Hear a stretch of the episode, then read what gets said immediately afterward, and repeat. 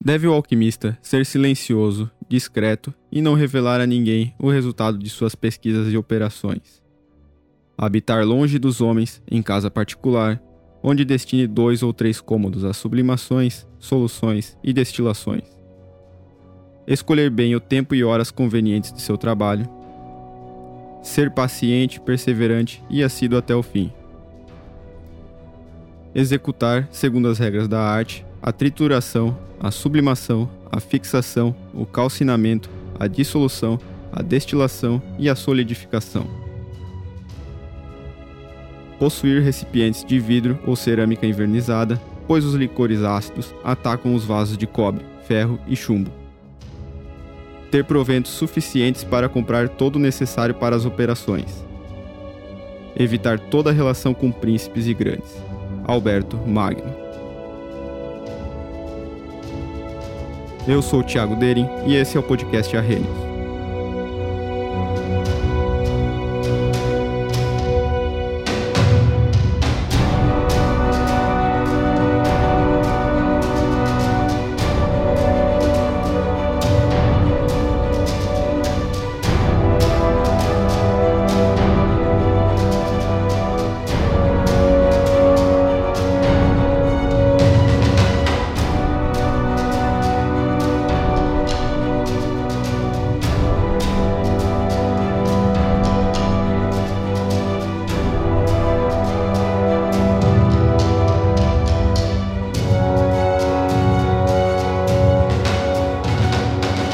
Ácidos e bases são conceitos de especial interesse na química, cuja história remonta a períodos anteriores à própria institucionalização desta ciência.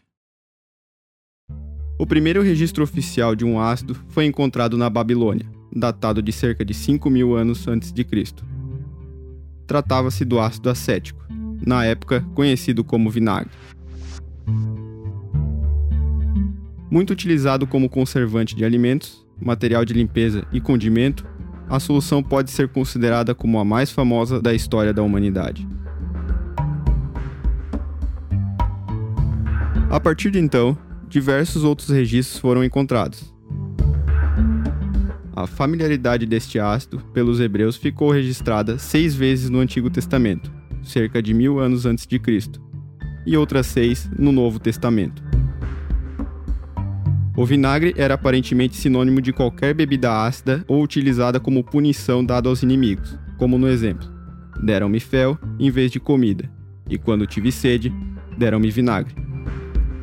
Salmos, capítulo 69, versículo 21. Não existe menção a qualquer outro tipo de ácido na Bíblia.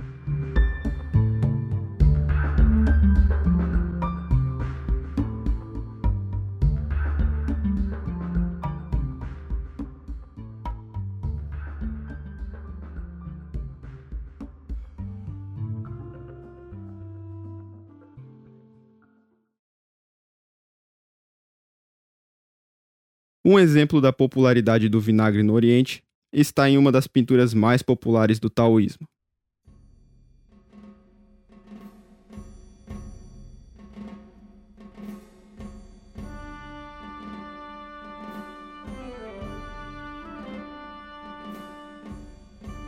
Uma pintura bem famosa na cultura chinesa se chama Os Provadores de Vinagre onde é apresentada uma alegoria clássica taoísta, que ilustra três reações diferentes de cada um dos grandes mestres da China, provando o vinagre de um jarro. O primeiro deles, Confúcio, tem expressão austera, já que acreditava que a vida presente dos homens na Terra se encontrava em desarmonia com o passado e com o caminho dos céus. O segundo deles, Buda, tem expressão amarga, pois para ele a vida era amarga por causa dos desejos que levavam ao sofrimento.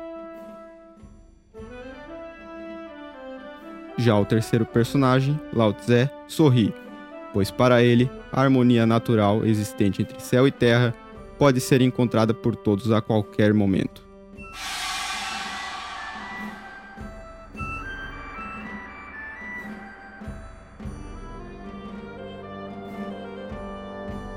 Durante o período pré-helênico, o único ácido ainda conhecido era o ácido acético, produzido através de fermentação alcoólica e acética. Já os compostos do tipo básico conhecidos eram a cal e alguns hidróxidos de metais alcalinos, produzidos através da calcificação da soda ou potássio. Uma das primeiras conceituações para ácido deriva do grego ácidos, que significa azedo. De maneira similar, mas não igual, as bases foram identificadas com o sabor amargo presente em alguns alimentos.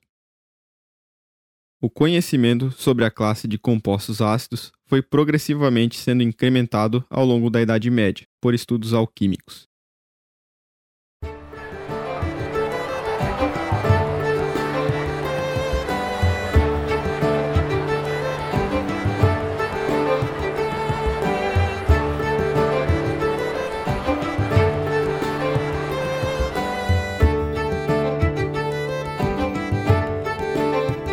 Enquanto os alquimistas árabes tinham particular conhecimento sobre os ácidos fracos de origem orgânica, os alquimistas europeus começaram, a partir do século XIII, a isolar e utilizar ácidos minerais, sendo o primeiro deles o ácido nítrico, obtido a partir da destilação de salitre, nitrato de sódio e potássio, e vitriolo, sulfato de cobre, ou alumbre, sulfato de alumínio e magnésio.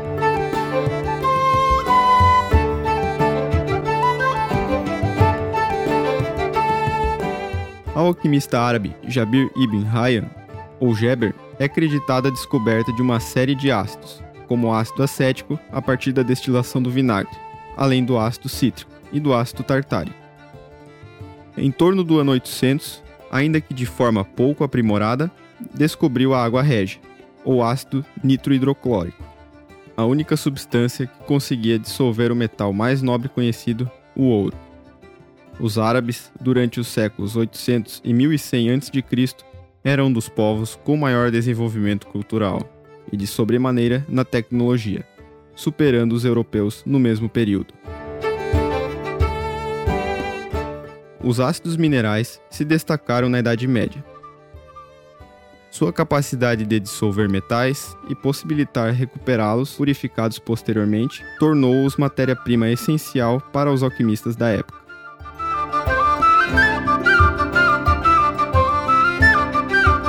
Muitos esforços foram feitos para produzi-los, como, por exemplo, o desenvolvimento de aparelhos, entre estes, um sistema rudimentar usado para destilar água régia, descrito por Erker e reproduzidos por Forbes e Greenberg. Outro sistema importante foi o separador por dissolução de prata e ouro, em solução contendo ácido nítrico, também descrito por Erker e reproduzidos por Forbes e Greenberg. Plantas salgadas, como a salsola soda, continham expressivas quantidades de carbonato de sódio. Também, certas algas marinhas deixavam em suas cinzas quantidades apreciáveis de ambos os carbonatos. Essas substâncias, que foram inicialmente utilizadas pelos antigos egípcios, foram artigos comerciais importantes desde a Idade Média até o século XIV, sendo uma das principais fontes de base para a preparação de sabão.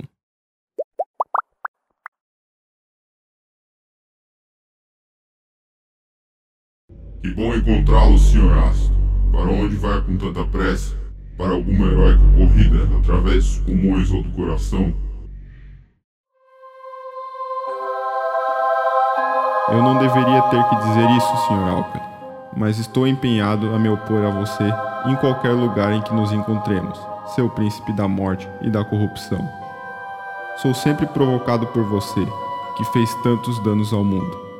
E agora, para sua censura adicional, tendo um exemplo recente de sua maldade, trazido por um mensageiro de meu Lord Leisington, a quem você aborreceu com um ataque de gota, em que seria muito mal se eu não chegasse a tempo para socorrê-lo. Ninguém pode ajudá-lo senão eu.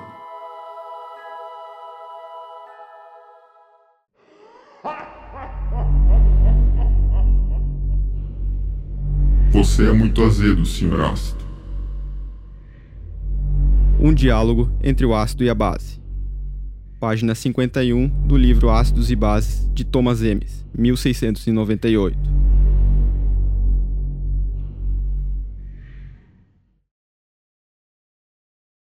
As primeiras conceituações com as quais se procurou definir ácido e base, em função da composição química das substâncias, são atribuídas a Antoine Lavoisier, que em seus estudos concluiu que as substâncias ácidas seriam portadoras do gás oxigênio. É importante notar que esta conceituação é particularmente fruto do período histórico de início de institucionalização de química como ciência moderna. Contudo, essa conceituação foi refutada por Claude Berthollet, ao indicar que o ácido prússico não possuía oxigênio. Por se tratar de um ácido fraco, a maior parte dos químicos da época consideraram que o ácido prússico não seria um ácido verdadeiro e, portanto, mantiveram sua confiança em Lavoisier. A quebra de paradigmas, mesmo no mundo científico, pode durar por vários anos e acontece até os dias de hoje.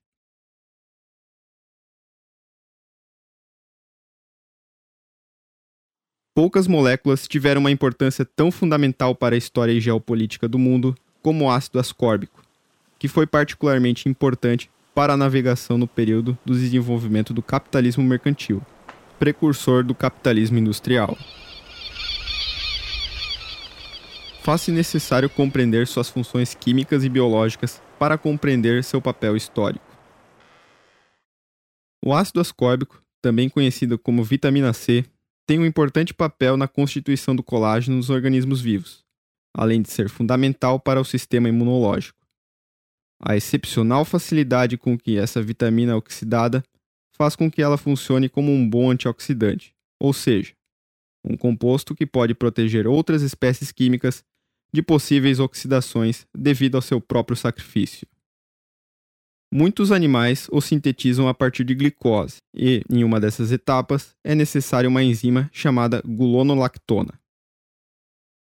Diferente de animais como cães e gatos, o ser humano é incapaz de produzir a vitamina C pela falta dessa enzima.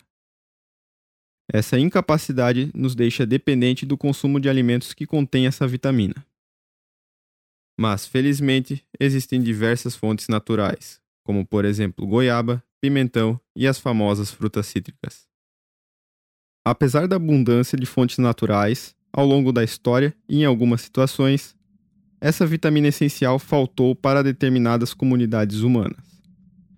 Além dessa falta se dar em períodos de fome por razões óbvias, pode-se particularmente destacar o período das grandes navegações, nas quais tripulações passavam meses em alto mar, sem acesso a alimentos frescos, sobrevivendo à base de alimentos conservados e desprovidos de vitamina C, o que promoveu o desenvolvimento fatal de uma doença que acometeu diversos marujos, o escorbuto.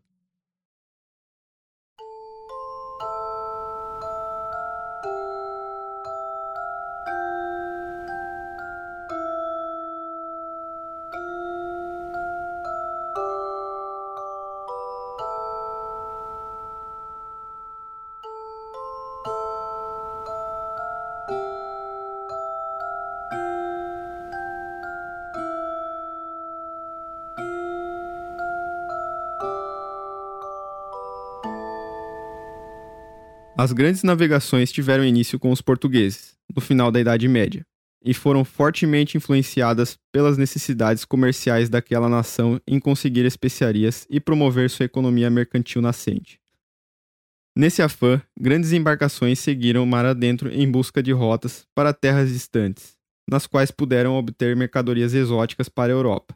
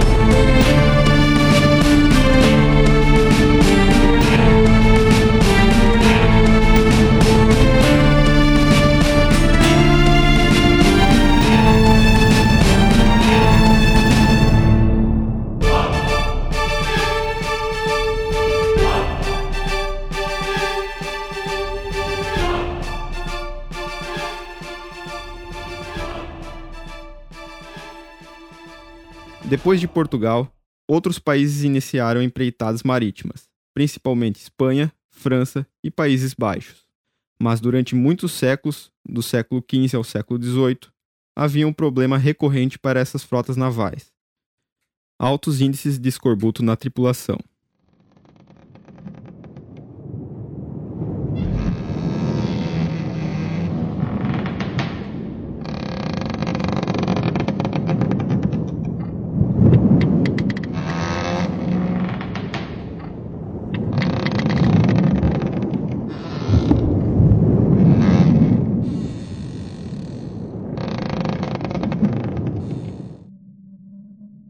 Os sintomas de escorbuto são vários: exaustão e fraqueza, inchaço de braços e pernas, amolecimento de gengivas, hemorragias nasais e bucais, dores musculares, perda de dentes, diarreia, afecções no fígado, entre outros, podendo até, nos casos mais graves, levar à morte.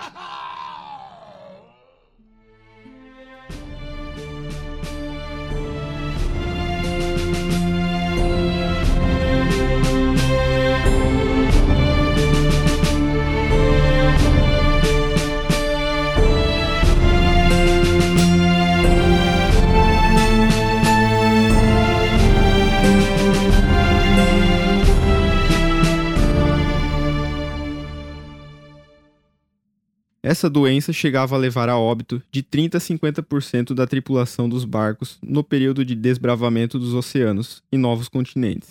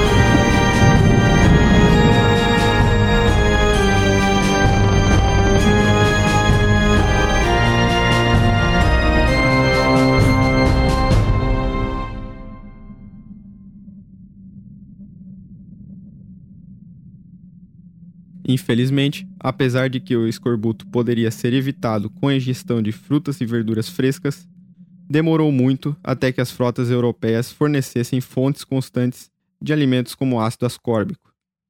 As razões para isso eram provavelmente dificuldades para se conservar esses alimentos por meses. De modo paralelo, o escorbuto era conhecido há muito tempo pelos chineses, que, para evitar o acometimento de suas tripulações, cultivava gengibre em suas embarcações. Somente no final do século XVIII, a comunidade científica, ainda se iniciando, entrou em relativo consenso sobre a causa do escorbuto e a maneira como evitá-lo. Contudo, somente em 1928 foi possível isolar a vitamina C.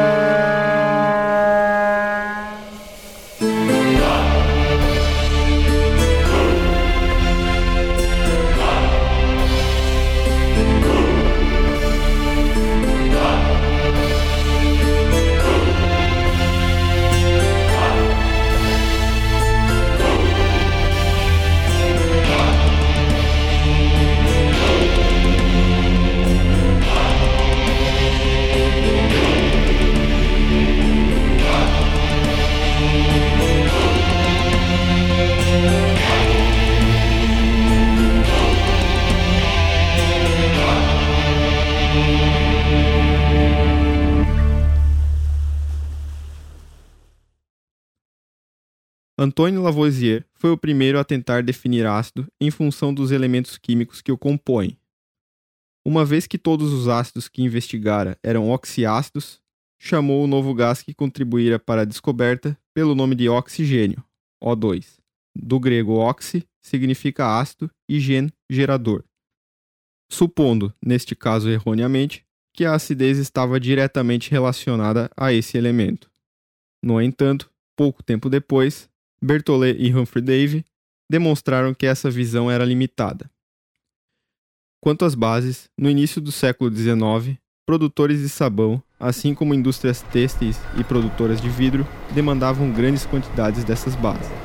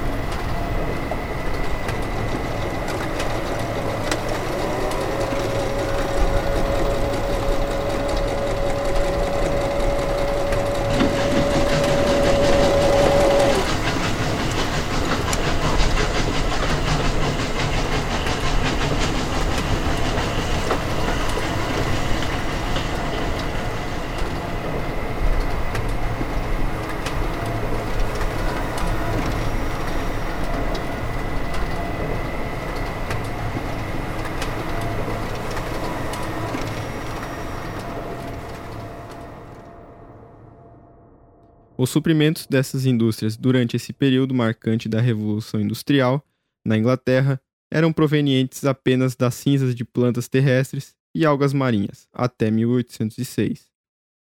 No entanto, o crescimento dessa demanda fez com que o preço desse insumo aumentasse, e a Inglaterra passasse a importar grandes quantidades de cinzas da América e da Espanha. Outro país que despontava no desenvolvimento industrial à época, a França, passava por uma situação ainda mais complicada, a tal ponto que se passou a considerar um processo de produção de base a partir do sal comum, cloreto de sódio, NaCl, que à época era financeiramente inviável, mas já tecnicamente possível. Com base no processo já conhecido, diversos cientistas buscavam uma solução viável para esse problema econômico. Nicolas Leblanc patenteou na última década do século XVIII um processo de produção que, apesar de ser utilizado em uma pequena fábrica na França por seu inventor e colaboradores, ainda se mostrou inviável.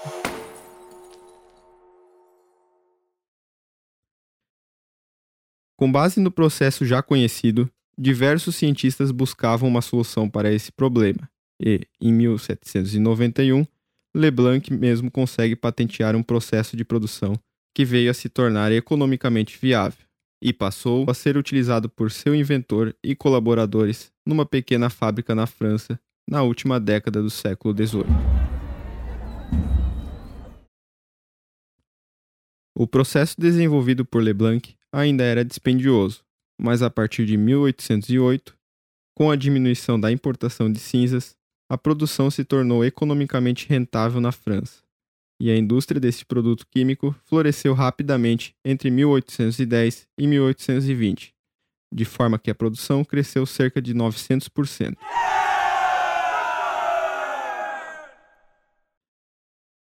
Entretanto, nem tudo são flores. Pelo método de Leblanc, inicialmente, cloreto de sódio e ácido sulfúrico, H2SO4, eram aquecidos, produzindo-se sulfato de sódio, Na2SO4, intermediário de síntese, e também cloreto de hidrogênio, que é a forma gasosa de ácido clorídrico, subproduto, que, por ser gasoso, facilmente era eliminado do sistema reator.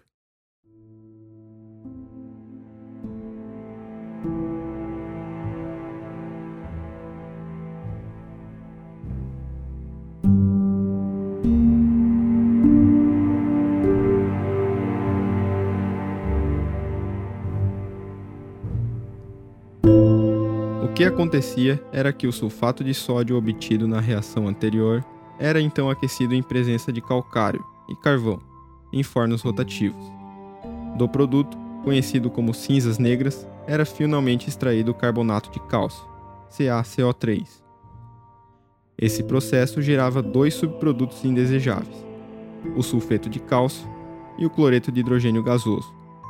O primeiro era uma impureza inconveniente para o processo, já o segundo começou a gerar dano nas vizinhanças, ressaltando-se principalmente danos às culturas agrícolas e às árvores no entorno das fábricas.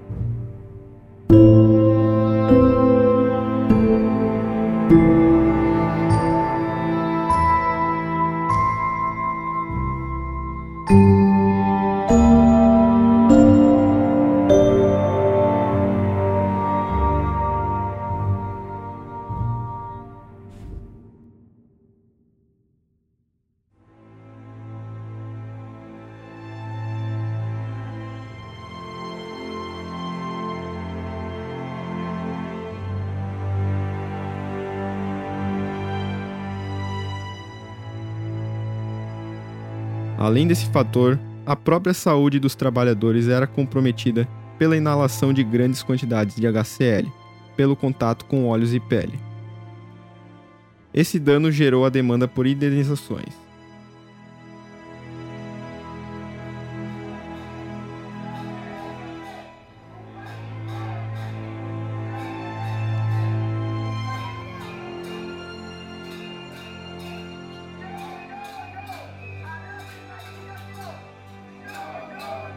Esse inconveniente foi solucionado por William Gossage, que, usando como inspiração um moinho próximo de sua fábrica, desenvolveu um método adequado para a captação de HCl, dissolvendo-o em água, para depois despejá-lo em algum rio. Note que a solução técnica desenvolvida apenas alterava o problema. Deixava de lançar o gás ácido na atmosfera, mas acidificava os rios, o que se convertia em outro dano ambiental.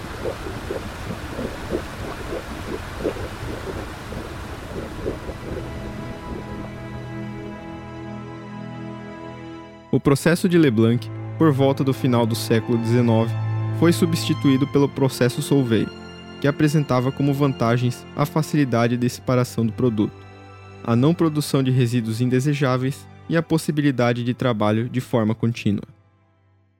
A substituição do processo de Leblanc por esse novo processo representou uma diminuição significativa nos preços do carbonato de sódio no final do século e uma substancial diminuição nos impactos ambientais causados por essa atividade industrial. Esse processo foi desenvolvido em escala laboratorial e consiste na reação entre dióxido de carbono, CO2 e uma solução concentrada de cloreto de sódio, saturada em amônia mas somente em 1861 o químico belga Ernest Solvay patenteou um processo que garantia a produção em escala industrial, resolvendo dois problemas: a absorção eficiente de CO2 e a destilação e recuperação da amônia com perdas mínimas.